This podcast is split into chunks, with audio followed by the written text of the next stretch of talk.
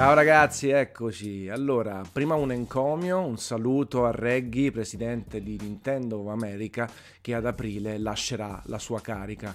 Un personaggio iconico che ha vissuto diverse fasi nel mondo Nintendo, eh, l'insuccesso di Wii U, poi la rinascita di Switch e tanto altro, soprattutto è stato un personaggio carismatico eh, di cui ricordo e ricordiamo assolutamente tantissimi momenti divertenti, importanti nella comunicazione di Nintendo e sicuramente anche dal punto di vista strategico.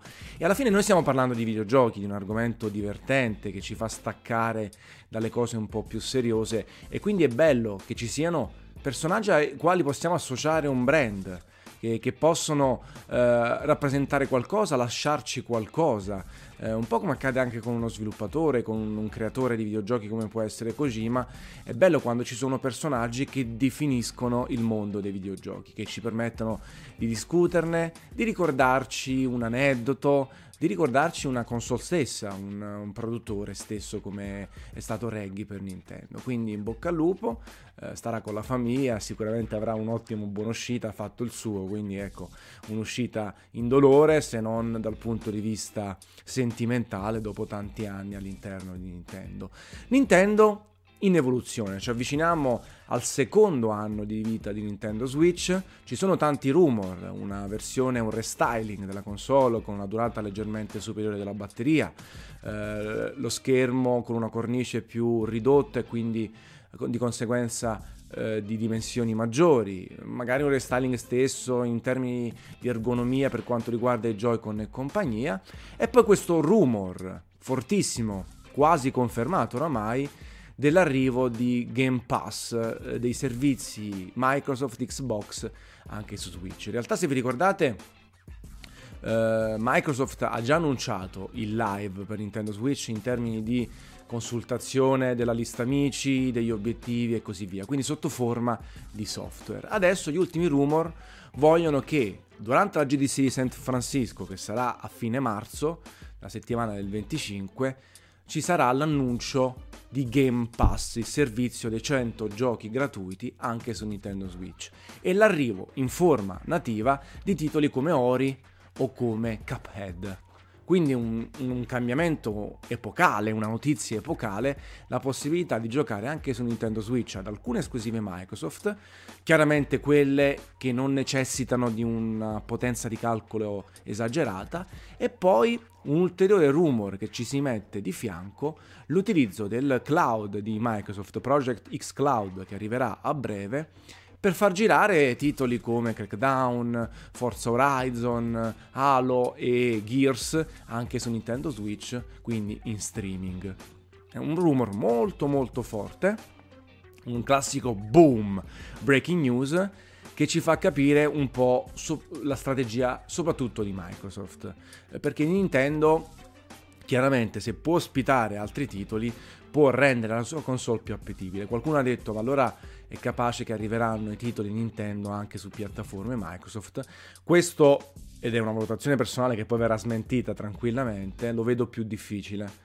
Nintendo è sempre stata molto conservativa sulle esclusive, sui propri titoli, sulla propria console e portare i propri giochi, un Mario, uno Zelda e così via, su Xbox One, Scarlet, PC, eh, lo vedo una mossa molto rischiosa e anche di scarso interesse in un momento storico in cui Nintendo Switch sta vendendo tantissimo. Sta, pensate, già per raggiungere PlayStation 4 in termini di hardware installato in Giappone, nonostante ci sia un gap di 3 anni in più a favore di PlayStation 4. Quindi, dal mio punto di vista, questi rumor, che saranno più o meno confermati a breve, hanno una chiave di lettura soprattutto per quanto riguarda Microsoft. Microsoft che sta puntando sempre di più sui servizi. Servizi eh, di tutti i generi, ho definito in altri podcast Game Pass forse il miglior servizio di Microsoft, una figata clamorosa, soprattutto per chi non va dietro le esclusive specifiche, ma vuole giocare ai videogiochi a una cifra molto accessibile. E allora mi sono immaginato un po' qualche scenario.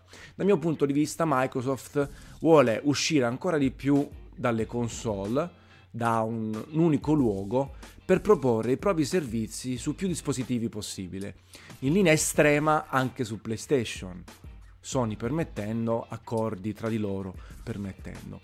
E quindi alla fine che succede? Che Xbox One è la console che ospita i servizi Microsoft, la console più potente oggi, X, che ospita i servizi Microsoft, quella più facile da gestire, no? per quelli che non si vogliono sbattere con configurazioni hardware e tutto. Poi i servizi vanno su una console soprattutto portatile, comunque che ti puoi portare facilmente in giro. Poi c'è il PC per il Master Race, per chi ha voglia di giocare su PC, avere hardware ancora più performanti e gli piace la personalizzazione. Vedete, in un quadro generale dove quello che conta in realtà non è l'hardware, bensì il software. L'esclusiva Microsoft è disponibile su un numero ampio di dispositivi, Game Pass ovunque, eh, il sistema magari di infrastruttura online, il cloud, gli obiettivi, perché poi parliamoci chiaro, su Switch ad esempio è un casino ci sono alcuni titoli tipo Fortnite che hanno implementato una chat vocale interna e quindi funzionano meglio, ma sappiamo che anche da quel punto di vista Nintendo latita assai. Adesso non credo che Live andrà a sostituire l'online di Nintendo, però ci, essere, ci potrebbero essere dei titoli che possono avvantaggiarsi dell'infrastruttura di Live per avere un'esperienza multigiocatore superiore.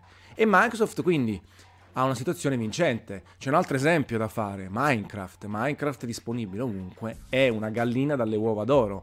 È stata, ma lo è ancora per quanto riguarda Microsoft quando ha acquistato poi lo sviluppatore. Quindi al di là dell'hardware, dal software e anche Apple Store App Store di Apple ci insegna, dal software si possono davvero fare tantissimi soldi. A quel punto, se non puoi controbattere in termini di hardware con PlayStation per tanti motivi, eh, non certo economici, ma perché eh, il brand è enormemente forte, quello di PlayStation, ci sono tante esclusive, allora combattila sui servizi, tra virgolette, o comunque pensa a te stesso e cerca di fare grandi guadagni grazie ai servizi. Quindi non interessa se sono presenti anche sulla concorrenza, perché poi magari comunque Xbox One è centrale per tutti quelli che vogliono una console e vogliono beneficiare di questi servizi.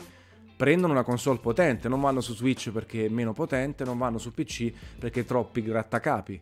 E quindi alla fine non è che, la, che, Xbox One muore, Xbox Scarlet che è in sviluppo, il successore muore, semplicemente diventa, diventa um, il dispositivo hardware di scelta su console. E poi però perché limitarsi a giocare su PC, su Switch e ripeto, forzato perché poi lì probabilmente ci devono essere degli accordi ulteriori su piattaforme PlayStation. E quindi esce Gears of War, lo puoi giocare ovunque, eh, non c'è più bisogno di una base unica installata, magari vende molto di più perché può essere giocato in tante configurazioni differenti e anche col miglioramento della tecnologia che permetterà, si spera, uno streaming superiore. Ecco, una strategia molto molto interessante per quanto riguarda. Sapete quanto apprezzi Sony, PlayStation, le esclusive, grandissimi titoli, eh, God of War, nostro titolo dell'anno su Gameplay Café.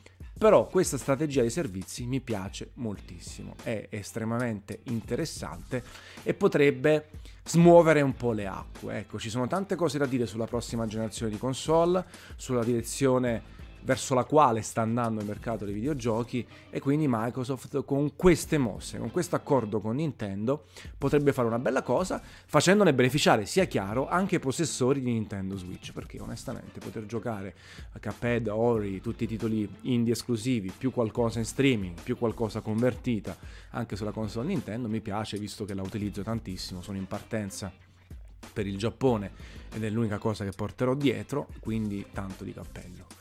Poi ci sono, dicevo, tante valutazioni verso next gen e ho già in mente qualche podcast per elencare i difetti delle attuali console e quello che vorrei sulle prossime. Però nel frattempo una capata in bocca e al prossimo video podcast. Ciao ragazzi.